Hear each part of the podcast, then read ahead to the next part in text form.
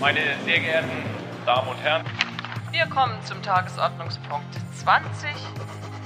In dieser Sache besteht dringender Handlungsbedarf.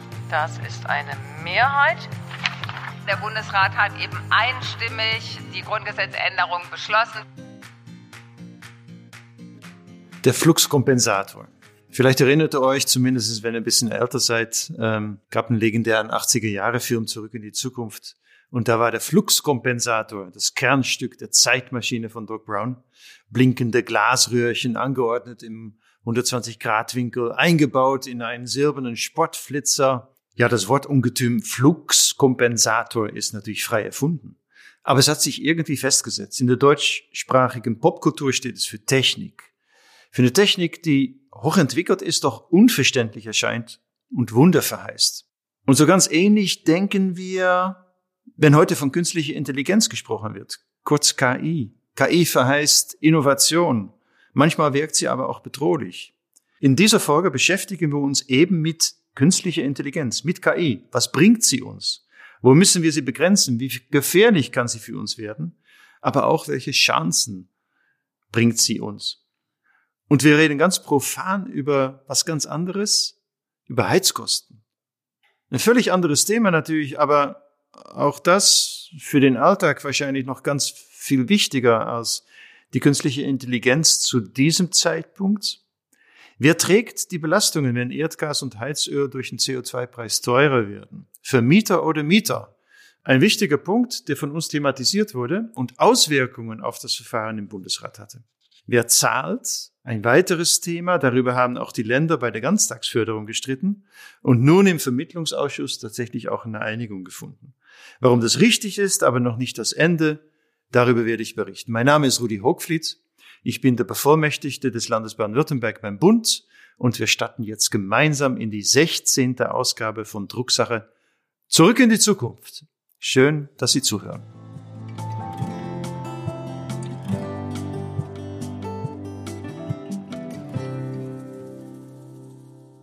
Wir bleiben in dieser Ausgabe bei der Cineastik. Der Film Ich bin dein Mensch läuft seit Juli in den Kinos, erzählt wie die Geschichte einer Frau, die drei Wochen lang mit einem humanoiden Roboter zusammenlebt. Dessen KI gibt sich als der perfekte Lebenspartner, ist auf ihre Bedürfnisse zugeschnitten. Jedoch nach den ersten Tagen des Zusammenlebens stellt sich Ernüchterung ein. Die Flirtfähigkeit ihres künstlichen Lebensgefährten reichen doch nicht an das menschliche Pendant heran. Testen mich, scannen mein Gehirn, Multiple Choice ohne Ende. Und was kommt dann dabei raus? Deine Augen sind wie zwei Bergseen, in denen ich versinken möchte. Ist das die nahe Zukunft? Ich meine, das Thema bewegt nicht nur auf der Kinoleinwand, sondern auch die Gemüter. Was passiert, wenn wir Mensch und Maschine irgendwann nicht mehr auseinanderhalten können? Wir das Innenleben von künstlicher Intelligenz nicht mehr kennen, da es sich selbst erfindet, verbessert und optimiert und weil dies eine enorme Dimension hat, lässt es sich nur auf europäischer Ebene bewältigen. Die künstliche Intelligenz mit Gesetzen und Verordnungen zu vermessen, hat sich deswegen Werner Steng zur Aufgabe gemacht. Er ist Mitglied des Kabinetts der stellvertretenden EU-Kommissionspräsidentin Margrethe Vestager und er gilt als einer der Experten für KI auf dem Brüsseler Parkett. Werner Steng hat bei dem am vergangenen Freitag im Bundesrat zur Beratung vorliegende Gesetz über die künstliche Intelligenz maßgeblich die Feder geschwungen. Lieber Herr Steng, der perfekte Lebenspartner durch künstliche Intelligenz, ist das eine Vision oder macht es Ihnen Angst? Ja, das mag eine Vision sein. Meine ist es aber sicherlich nicht. Angst macht es mir deshalb aber noch nicht zumindest solange ich selbst entscheiden kann, ob ich solche Angebote dann auch nutzen will oder, oder eben nicht. Wir sprechen gern von einer Vision einer, einer humanzentrierten Technologie. Dabei soll für uns der Nutzen für den Menschen im Vordergrund stehen oder für die Gesellschaft im Allgemeinen. Wir denken dabei eher an Anwendungen der, der künstlichen Intelligenz, die eine bessere medizinische Versorgung gewährleisten sollen oder die uns dabei helfen, den Klimaschutz zu verbessern, indem wir zum Beispiel Energie effizienter nutzen künstliche Lebenspartner hatten wir dabei ganz sicher nicht im Sinn. Das europäische Gesetz trifft eine Unterscheidung. Bestimmte Anwendungen sind verboten, andere gelten vielmehr als Hochrisikoanwendungen mit besonderen Anforderungen. In welche Kategorie fallen für Sie künstliche Lebenspartner? Das ist gar nicht so einfach zu beantworten. Zunächst einmal haben wir auch noch zwei weitere Kategorien. Es wird zum Beispiel noch viele Anwendungsbereiche geben, für die wir überhaupt kein erhöhtes Risiko sehen können und die daher auch nicht in den Anwendungsbereich dieser Verordnung fallen. Wenn zum Beispiel eine Fabrik KI verwendet, um, um interne Qualitätskontrolle ihrer Produkte durchzuführen, äh, sehen wir kein Problem dabei. Dann gibt es noch einen Bereich, in dem wir zwar Risiken sehen, aber die wir auch nicht als hohe Risiken einordnen würden. Da reicht dann unserer Meinung nach auch erhöhte Transparenz aus. Stellen Sie sich vor, Sie kommunizieren mit einem Bot. Das ist per se noch nicht gefährlich, aber wir denken, Sie sollten zumindest wissen, dass Sie es nicht mit einer echten Person zu tun haben. Das Verbot, das Sie ansprechen, eine Kategorie, das gilt bei uns nur für Situationen, in denen uns die künstliche Intelligenz Schaden zufügt, physisch oder psychisch, und zwar indem sie uns durch unterschwellige Manipulation dazu bringt, gefährliche Dinge zu tun. Wenn sich aber jemand im vollen Bewusstsein einen künstlichen Lebenspartner zulegt, sollte er sich eigentlich schon der damit verbundenen Risiken und Nebenwirkungen bewusst sein. Können Sie das erklären? Ich meine, was ist das ausschlaggebende Kriterium, um in die eine oder eben in die andere Kategorie zu fallen? Ja, in all diesen Bereichen geht es immer um Risikoabwägung. Was kann schiefgehen, wenn die künstliche Intelligenz einen Fehler macht, zumal wir nicht verstehen, was sie tut und wie sie es tut? Also wie gravierend sind dann negative Auswirkungen für den Betroffenen? Wenn wir von Hochrisiko sprechen, äh, haben wir zwei Bereiche im Auge. Auf dem einen Gebiet ist es die Produktsicherheit. Wenn ein Produkt KI-Komponenten hat, die dann vielleicht unsere Gesundheit gefährden könnten. Wir fahren mit einem autonomen Auto und das Auto trifft Entscheidungen, die unsere Gesundheit gefährden könnten. Das ist klares hohes Risiko. Der zweite Bereich ist, wenn unsere Grundrechte äh, beeinträchtigt werden, wenn wir diskriminiert werden, wenn wir einen Job suchen, wenn wir einen Kredit beantragen äh, und dann die KI Entscheidungen trifft und dabei Daten verwendet, zum Beispiel, die potenziell gegen uns diskriminieren würden. Bei einem KI-gesteuerten Lebenspartner könnte ich mir zwei Situationen vorstellen. Wenn es jetzt ein Roboter ist, wie es ja in Ihrem Fall der Fall ist, äh, und der mir dann im Fall eines Streits Gewalt antun könnte, na, dann fällt er bestimmt unter die erste Kategorie gesundheitsgefährdend. Ein anderes Beispiel wäre, wenn er meinen Datenschutz verletzt, weil er all meine wunderbaren intimen Gespräche mit den Roboter direkt an den, an den Hersteller weiterleitet und der damit was auch immer tut, na, dann haben wir ein Beispiel für den zweiten Hochrisikogrund. Auf eine Veranstaltung zu dem Gesetzentwurf, über den wir jetzt im Bundesrat beraten und entschieden haben, haben Sie im April sinngemäß gesagt, aus Europa hätten wir das Spiel der Digitalisierung von Verbraucherprodukten gegen die USA und China verloren. Das dürfe uns als Europa nicht noch einmal passieren. Was macht die Europäische Kommission nun bei der künstlichen Intelligenz anders, um diesmal tatsächlich auf der Gewinnerseite zu stehen? Zunächst einmal sind wir wesentlich früher am Ball als beim Konsuminternet. Die großen amerikanischen Plattformen, die wir heute alle nützen und, und kennen, die sind ja über die Jahre immer größer und stärker geworden, weil sie es einfach geschafft haben, immer mehr Kunden an sich zu binden. Das auch aufgrund dieser sogenannten Skaleneffekte wegen derer sich nur einige wenige Plattformen letztendlich durchsetzen konnten. Dann gibt's eben nur noch eine große Suchmaschine und zwei große App Stores oder ein großes soziales Medium wie Facebook. Wenn man dann diesen Gatekeepern Konkurrenz machen will, ist das sehr, sehr schwer. Sie müssen jetzt erst einmal eine kritische Masse von Kunden erreichen, die bereit sind, zu Ihnen zu wechseln. Allerorts ist von Deregulierung die Rede. Sie erklären jetzt Regeln zum Exportschlager. Ziehen die anderen Länder in der EU auch mit? Naja, Regulierung und Innovation stehen ja nicht immer im Widerspruch zueinander. Wenn Sie intelligent regulieren, können Sie die Marktkräfte auch stärken. Wir schaffen ja mal Rechtssicherheit und das ist für jedes Unternehmen, das investiert, von, von großer Bedeutung. Wenn ich intelligent sage, dann meine ich in dem Zusammenhang angemessen, angemessen den Risiken, die mit dem Einsatz von KI einhergehen. Wir regulieren ja nicht die gesamte KI-Technologie, sondern nur ganz wenige Bereiche, die wir als Hochrisikobereiche einordnen. Die große Zahl von, von industriellen Einsatzgebieten äh, wird ja überhaupt nicht beeinträchtigt durch unseren Rechtsvorschlag. Und da gibt es dann auch den Binnenmarkteffekt, was typisch europäisches. Ähm, die Mitgliedstaaten haben ja schon begonnen, selbst national zu regulieren, weil sie natürlich über die Risiken der KI äh, Bescheid wissen. Ähm, was wir aber machen, ist ein einheitlicher Rechtsrahmen in ganz Europa. Das heißt, der Binnenmarkt gehört Ihnen, wenn Sie unseren Rechtsrahmen dann auch äh, einhalten.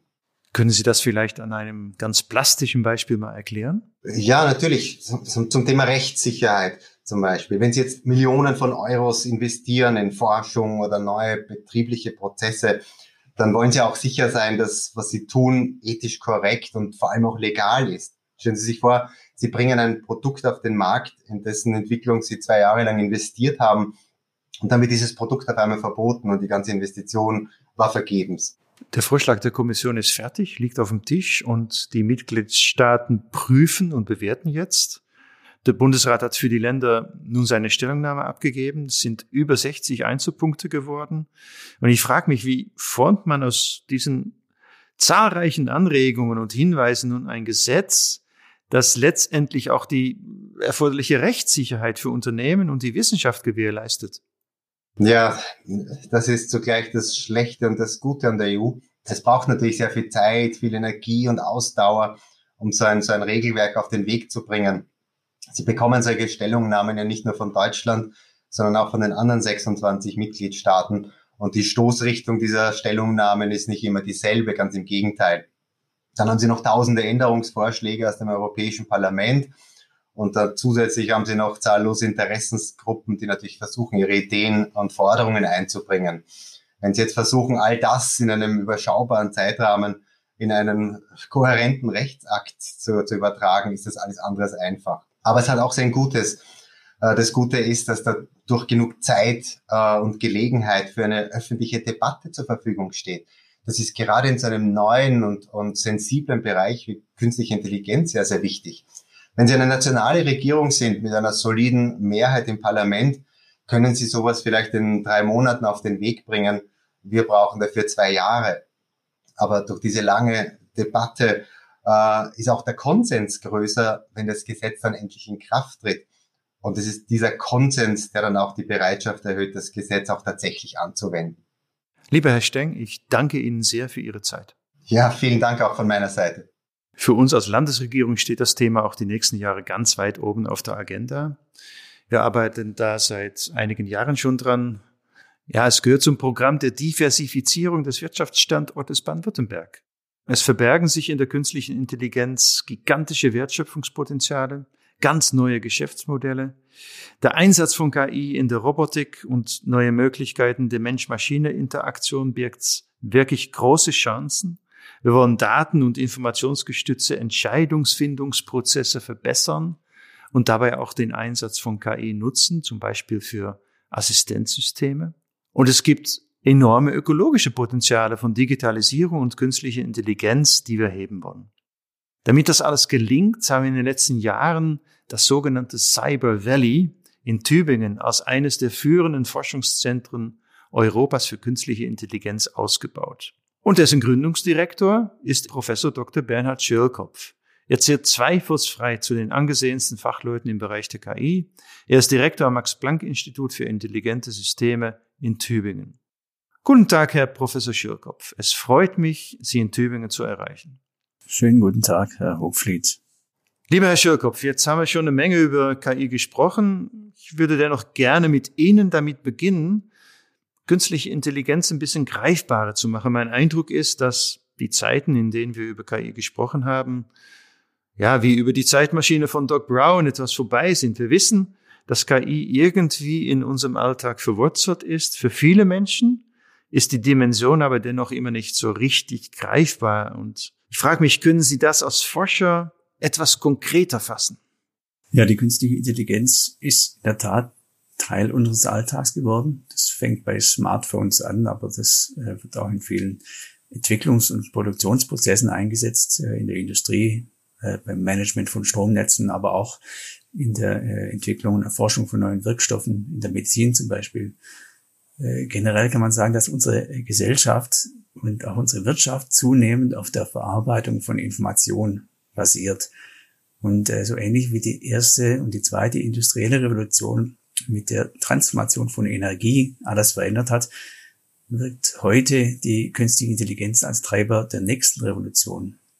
Und diese Revolution, das kann man natürlich nicht vorhersagen, was da jetzt alles passieren wird, aber sie ist vielleicht noch weitreichender als die vorigen industriellen Revolutionen. Deshalb insgesamt kann man schon sagen, wir stehen vor einer Zeit des Wandels und, und ich glaube, das meint die EU damit. Ich habe schon etwas ausgeführt. In Baden-Württemberg können wir uns in Sachen künstliche Intelligenz, glaube ich, durchaus sehen lassen. Nicht nur, aber auch durch das äh, Cyber Valley. Und angesichts der riesigen Konkurrenz, vor allem aus den USA und China, wird Baden-Württemberg aber alleine kaum wettbewerbsfähig werden können. Wir müssen größer und wir müssen europäischer denken. Sie haben in Tübingen die europäische Kooperation von Beginn an in den Fokus gestellt oder aus Ihrer praktischen Sicht gesprochen. Wie weit sind wir auf dem Weg zu einer gemeinsamen europäischen KI-Handschrift? Es gibt ja durchaus Kritiker, die sagen, dass der Vorsprung insbesondere der USA kaum noch aufzuholen ist. Ja, wir haben vor äh, drei Jahren äh, das Europäische Labor für Lernen und intelligente Systeme gegründet. Die Abkürzung ist ELIS. Und äh, das ist ein Exzellenznetzwerk für Forschung in der KI. Und inzwischen haben wir äh, 30 ELIS-Standorte in ganz Europa. Das sind also Top-Universitäten dabei wie äh, Cambridge, Oxford, Amsterdam, Paris oder die ETH in Zürich. Und äh, die haben natürlich alle herausragende KI-Forschung aber jede mit einem spezifischen fachlichen Profil. Und äh, gegründet worden ist dieser Verbund aus der europäischen Wissenschaft heraus. Das sind also meistens Leute, die, die Europa schätzen, bewusst äh, noch hier sind äh, und, und auch hier arbeiten wollen, äh, die aber aus ihrer Arbeit wissen, wie wichtig das Thema für die Zukunft ist und, und sich gerade deshalb große Sorgen machen, wenn sie sehen, dass ihre besten Absolventen ins Ausland wechseln. Und äh, diese Absolventen, die gehen dann dort an Spitzenunis oder, oder gründen Startups, von denen Europa dann nur noch als Konsument am Ende etwas mitbekommt. Das heißt, die Idee kam zunächst mal nicht aus der Politik, sondern äh, aus der Wissenschaft. Aber wir haben dann äh, äh gerade in Baden-Württemberg bei der Politik offene Türen eingerannt und, und Starthilfe bekommen, äh, was uns sehr geholfen hat. Die, die Vision ist also ein, ein paneuropäisches Forschungsinstitut, um wirklich mit den besten Standorten auf der Welt mitzuhalten und so die besten Köpfe und die besten Startups äh, hierher anzuziehen. Und äh, genau das war natürlich auch unser Ziel oder ist auch unser Ziel im Cyber Valley. Und wir sind da äh, überhaupt keine Konkurrenz mit anderen europäischen Ländern, sondern ein starkes Miteinander. Und, und genau das ist unsere Chance in Europa. Herr Schirkopf, Sie machen dabei auch regelmäßig darauf aufmerksam, wie wichtig es ist, dass die KI-Forschung ja, eben von Europa aus bestimmt wird. Dadurch eingebettet in unsere offene Gesellschaft mit den dazugehörigen öffentlichen kritischen Diskussionen. Vielleicht erklären Sie mal, welchen Stellenwert diese gesellschaftlichen Aspekte in der KI für Sie haben und wo die Gefahren auch liegen. Also ich sehe im Dialog mit der Gesellschaft eine große Bereicherung, sowohl für die Forschung als auch für die Öffentlichkeit. Für die Forschung war es so dass ganz äh, neue Teilgebiete entstanden sind, Teilgebiete wie, wie Fairness oder Transparenz äh, von KI-Systemen. Und ich denke, es ist eine Stärke in Europa, dass wir hier in, in stabilen Demokratien den, den Fortschritt, Vor- und Nachteile offen diskutieren können. Und äh, das versuchen wir auch äh, ganz stark im Cyber Valley zu machen. Also wir haben die Aktivitäten, wie wir uns mit der Öffentlichkeit auseinandersetzen. Äh, wir haben einen, einen, einen öffentlichen Beirat, äh, wir haben also regelmäßige Austauschformate und versuchen da maximale Transparenz walten zu lassen. Herr Steng hat das vorhin erläutert. Die, die EU-Kommission unterteilt die KI, die künstliche Intelligenz, in sogenannte Risikogruppen ein, die jeweils unterschiedlichen Regulierungsstandards unterliegen sollen. Und gleichzeitig ist immer wieder die Rede davon, dass wir aufgrund der enormen Komplexität die KI-Prozesse zum Teil gar nicht mehr nachvollziehen können. Wir erschaffen sowas wie eine Blackbox. Wir wissen also gar nicht, wie so eine KI eine bestimmte Entscheidung getroffen hat. Können wir das Risiko von KI-Anwendungen in der Praxis überhaupt richtig einschätzen? Ja, also die, die frühe künstliche Intelligenz war ja noch so, dass wir den Computern genaue Regeln vorgegeben haben, was sie tun sollen. Und äh, wenn dann hinterher ein Problem auftaucht, kann man hingehen und analysieren, was jetzt schiefgelaufen ist.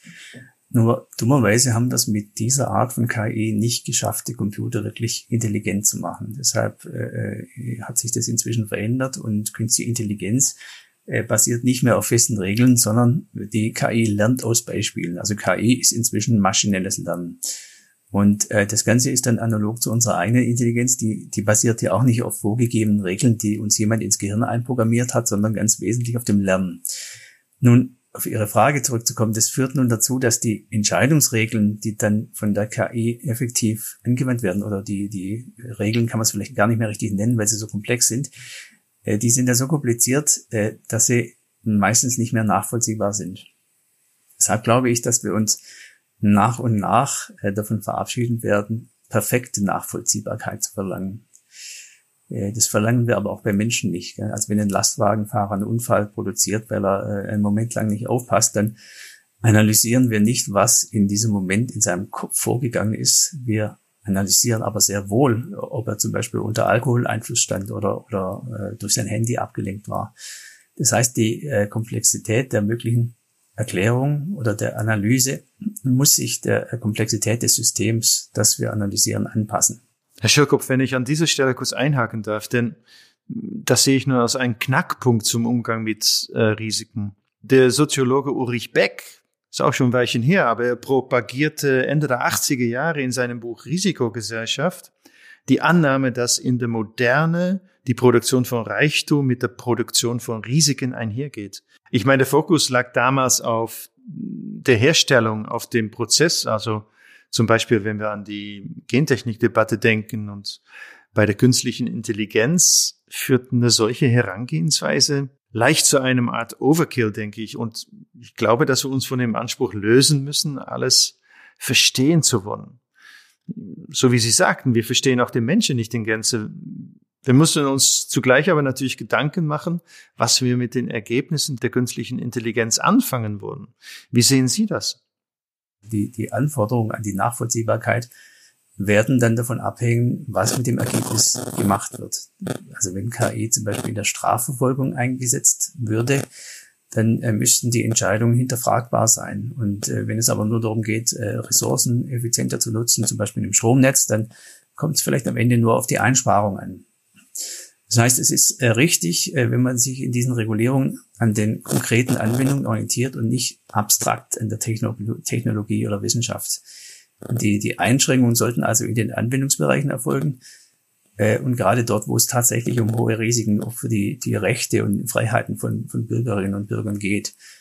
Und wenn wir das machen, dann, dann können wir die enormen Chancen und Potenziale der Technologie für die größten Teile der Gesellschaft weiter realisieren. Und ich glaube, das ist auch ein, ein, ein Geben und Nehmen. Also wir müssen äh, gemeinsam Vertrauen in Technologie aufbauen, gerade auch in dem in sensitiven Bereichen sinnvolle Regeln entwickelt werden. Und, und äh, das geht jetzt nicht von heute auf morgen, das wird ein andauernder Prozess werden. Äh, gleichzeitig ist mir aber auch wichtig zu sagen, wir sollten auch in Europa experimentierfreudig bleiben und nicht alles, was neu ist, von vornherein ängstlich ablehnen. Lieber Herr Professor Schürkopf, vielen Dank für Ihre Zeit und für diese wirklich spannenden Einblicke.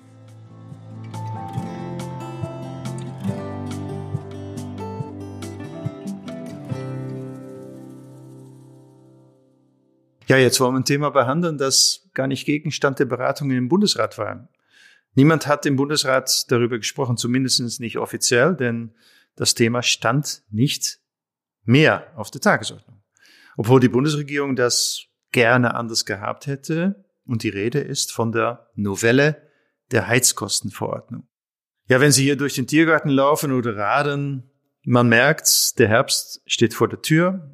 Danach kommt wie immer der Winter. Und wenn es nach dem Willen der Bundesregierung gegangen wäre, dann hätte der Bundesrat heute beschlossen, dass die anstehende Heizperiode für Mieterinnen und Mieter wirklich teuer werden würde. Hintergrund ist der CO2-Preis, durch den Heizöl und Erdgas mit der Zeit im Preis ansteigen. Die Idee dahinter, ein echter Preis für fossile Energien, soll bei Vermietern den Anreiz zur energetischen Sanierung oder dem Umstieg auf eine klimafreundliche Energieversorgung steigern. Die Theorie stimmt, aber nur solange die Kosten nicht auf die Mieter abgewälzt werden können. CDU, CSU und SPD hatten sich deswegen im Koalitionsausschuss im Mai darauf verständigt, dass die Mehrkosten hälftig zwischen Mietern und Vermietern aufgeteilt werden. Soweit so gut, aber die Geschichte war nicht zu Ende. Der Beschluss wurde gekippt und das Gesetz wurde trotz Kritik auch aus den eigenen Reihen ohne Kostenaufteilung durch den Bundestag gedrückt. Und so geht das nicht. Das ist fatal der Gebäudesektor ist der schlafende Riese beim Klimaschutz. Mindestens 30 Prozent 30 Prozent der Emissionen in Deutschland gehen laut Umweltbundesamt auf dessen Konto. Wenn wir den Klimaschutz ernst nehmen wollen, sind energetische Sanierungen unabdingbar. Die Heizkostennovelle ist genau die Chance, das anzugehen und echte Anreize für die energetische Sanierung zu setzen. Die Bundesregierung hat diese Chance vertan und hofft stattdessen, dass die Mieterinnen und Mieter bei mehr Heizkosten ihr Verhalten anpassen. Das ist allerdings klimapolitischer Unsinn und obendrein zutiefst unsozial. Ja, und die grün mitregierten Länder erkennen das und haben dem im Bundesrat einen Riegel vorgeschoben. Sie haben auf eine Vertagung des Gesetzes gedrängt. Erst wenn eine hälftige Verteilung der Kosten vorgesehen ist, soll es weitergehen. Unterstützung kommt dabei von Umweltverbänden und von Verbraucherschützern. Und ich freue mich dazu, den Vorsitzenden des Verbraucherzentrale Bundesverbands, Klaus Müller, bei mir in der Landesvertretung begrüßen zu können. Schön, dass du da bist, Klaus. Lass uns direkt in das Thema einsteigen. Ich meine, die Bundesregierung will die Mehrkosten vollständig durch Mieterinnen und Mieter tragen lassen. Und du warst einer der ersten, der darauf aufmerksam gemacht hat, dass das der falsche Weg ist. Wo liegen deine Hauptkritikpunkte? Tatsächlich war die Entscheidung des Bundestages, also der Regierungsfraktionen, ein kapitaler Fehler. Die Einigung in der Bundesregierung, die auf eine hälftige Teilung hinausgelaufen wäre, der Mehrkostenbelastung durchzustoppen.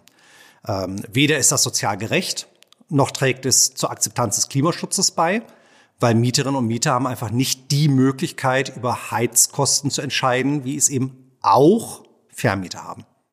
Aber Kritiker sagen jetzt, dass der CO2-Preis zumindest in der jetzigen Form gar kein richtiger Anreiz zu einer energetischen Sanierung darstellt, weil sich eine solche Sanierung für die Vermieter und Vermieterinnen gar nicht rechnet.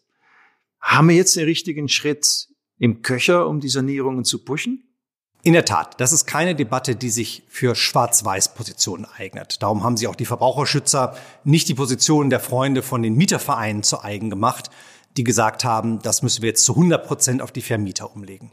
Wahrheit ist, beide Seiten tragen dazu bei, wie viel CO2-Ausstoß wir rund um Wärme produzieren und ausstoßen.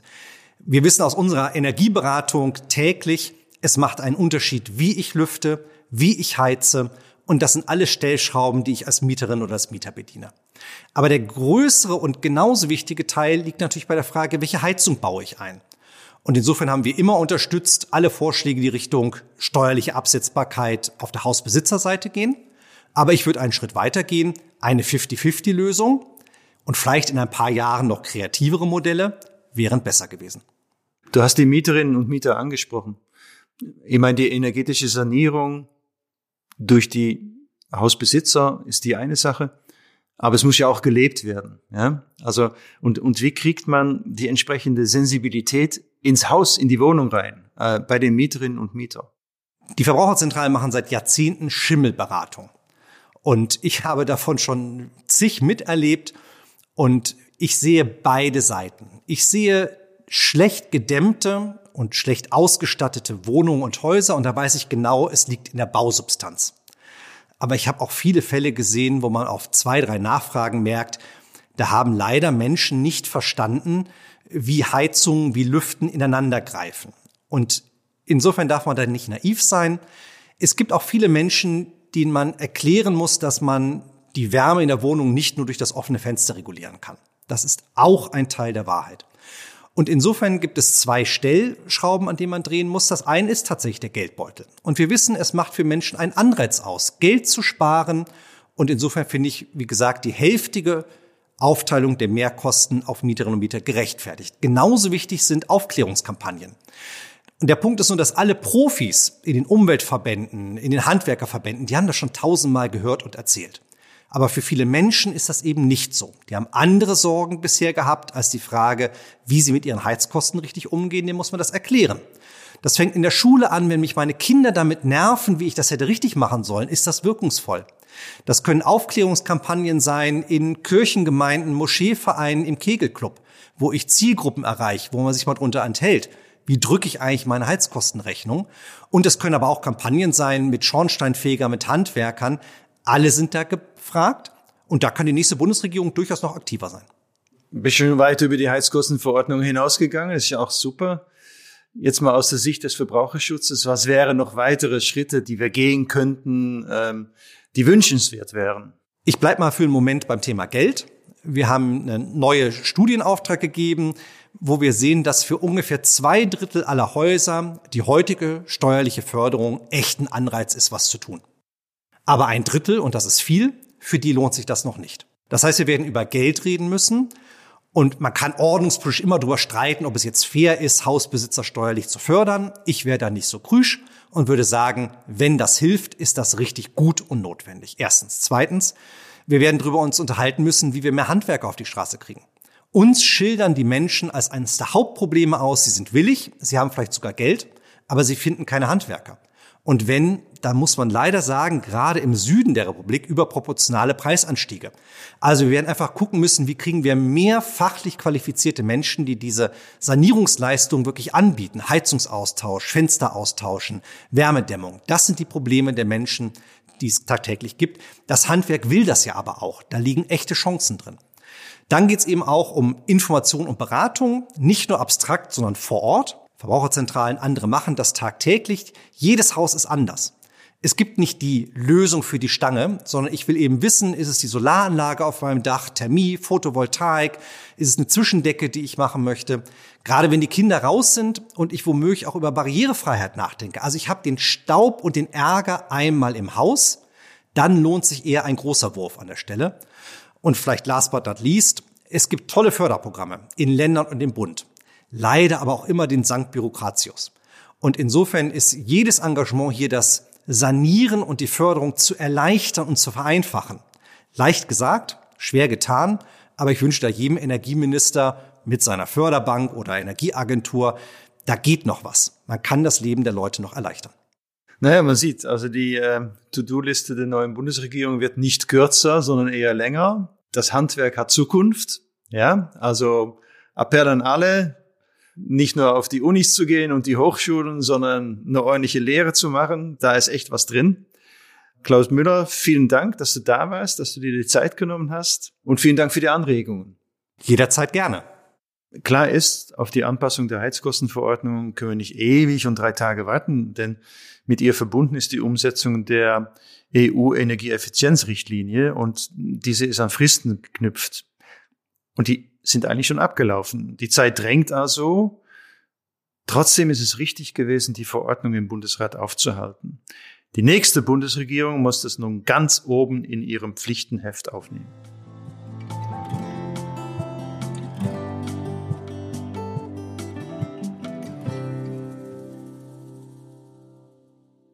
Der Bund tut immer so, als ob das seine Steuern seien, die er generös den Ländern als Geschenk abtritt. Das ist aber Quatsch. Es handelt sich ausdrücklich um Gemeinschaftssteuern des Bundes, der Länder und der Kommunen. So steht es im Grundgesetz. Wer bestellt, muss auch bezahlen. Ministerpräsident Winfried Kretschmann wird nicht müde, auf diesen Grundsatz immer wieder zu pochen. Mit dem Gesetz zur Ganztagsförderung hat die Bundesregierung den Ländern eine gute, aber eine wirklich teure Idee vor die Tür gelegt. Die Länder haben abgewunken und schoben das Vorhaben im Juni in den Vermittlungsausschuss. Völlig unstrittig das Anliegen, das Recht auf eine Ganztagsförderung, umstritten jedoch die Finanzierung. Das Verhältnis der Finanzierung zwischen Bund und Ländern. Die Länder hätten das nicht stemmen können. Zugleich der Ausbau der Betreuung der Grundschulkinder muss vorankommen.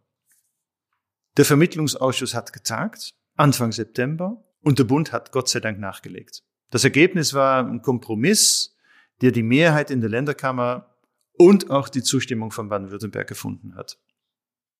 In den wesentlichen Bereichen hat es jetzt Zugeständnisse vom Bund gegeben an die Länder, äh, sowohl bei den sogenannten Investitionskosten wie auch bei den Betriebskosten. Bei den Investitionskosten, also einmalige Kosten, die dazu dienen, die Räumlichkeiten zur Verfügung zu stellen, gibt es jetzt einen Beitrag vom Bund von maximal 3,5 Milliarden Euro für die Länder mit einer Förderquote von höchstens 70 Prozent. Das heißt, umgekehrt müssen die Länder mindestens 30 Prozent beibringen. Wichtig für Baden-Württemberg, die Eigenmittel, die freie Träger einbringen in die Investitionen, können auf den Finanzierungsanteil der Länder angerechnet werden. Es bedeutet für Baden-Württemberg nochmal eine Entlastung im dreistelligen Millionenbereich. Und dann ging es um die laufenden Kosten, die Jahr für Jahr entstehen, um die Betriebskosten. Auch hier sind wichtige Fortschritte erzielt worden in der Endausbaustufe. Das heißt, wenn der Anspruch auf Ganztagsförderung vollumfänglich garantiert ist, gibt es einen maximalen Beitrag von 1,3 Milliarden an Zuschuss pro Jahr von Seiten des Bundes und auch eine entsprechende Anpassung der Zuschüsse in den Aufbaujahren, die 2026 beginnen und 2030 beendet werden. Jetzt kann man sagen, ja, das hört sich alles gut an. 70, 30 bei den Investitionskosten, ein höherer Anteil, ein deutlich höherer Anteil bei den Betriebskosten. Das erste Angebot vom Bund waren nämlich 384 Millionen Euro, jetzt 1,3 Milliarden, eine glatte Milliarde mehr. Aber was ist, wenn die Kosten doch noch größer werden? Dazu gibt es eine sogenannte Evaluationsklausel. Das heißt, die Bundesregierung bewertet unter Beteiligung der Länder zum 31. Dezember 2027 und ein zweites Mal zum 31. Dezember 2030 die tatsächlichen Kosten im investiven und im Betriebskostenbereich.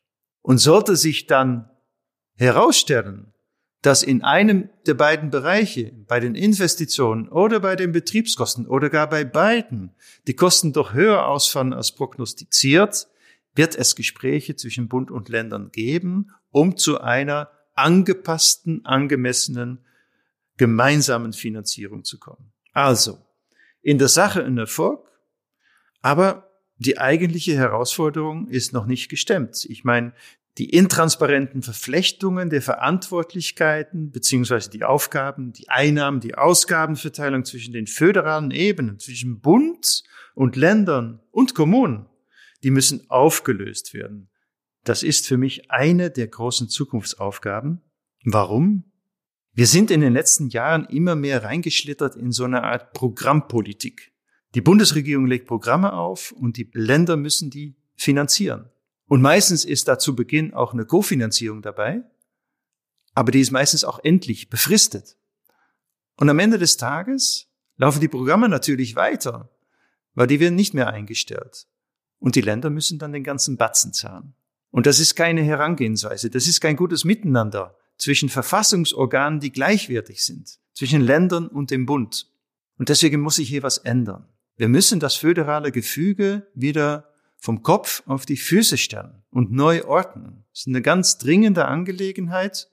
Und ich glaube, das ist eine Sache, die wir in den kommenden fünf Jahren mal angehen müssen. Das heißt, in der kommenden neuen Legislaturperiode des Bundes auch, unter Umständen auch in Form einer Föderalismuskommission 3, um zu überlegen, wie wir das wieder gerade rücken und zu einem angemessenen und machbaren und finanzierbaren Miteinander von Bund und Ländern kommen. Und dabei ist eines wichtig, und das will ich immer betonen, wir sind nicht die Bittsteller vom Bund. In den Ländern werden die Steuer generiert. Und wir haben sogenannte Gemeinschaftssteuern vom Bund und den Ländern. Das sind gemeinsame Einnahmen. Und das ist nicht das Geld vom Bund, was wir bekommen, sondern das ist das gemeinsame Geld, das entsprechend verteilt wird. Diese Gleichwertigkeit, die gerät immer mehr ins Rutschen. Und da müssen wir aufhören. Ich kann es auch mal anders sagen. Die Länder gab es vor dem Bund. Es ist falsch, von Bundesländern zu reden. Das ist Quatsch. Vielmehr muss man von einem Länderbund reden, wenn man es schon will. Will ich nicht? Ich will, dass Bund und Länder sich als gleichwertige Partner verstehen und sich auch so benehmen. Das muss das Ziel sein der künftigen Zusammenarbeit und vielleicht auch einer solchen Neuordnung des Föderalismus. Vielleicht ein bisschen so wie auch in dem Film Ich bin ein Mensch, die künstliche Intelligenz im Film doch noch lernt, sich auf das Gegenüber einzustellen. Er kann doch sprechen, oder? Tom kann auch sprechen. Tom ist ein freundlicher Roboter. Sag mal, hat er mich jetzt gerade verarscht? Ja. Tut mir leid. War einfach so naheliegend. Wir hören uns in der Zukunft zur nächsten Bundesratssitzung. Bis dahin, alles Gute, bleiben Sie gesund. Ich wünsche Ihnen allen viel Kraft, gute Nerven und vor allen Dingen Bleiben Sie gesund. Herzlichen Dank.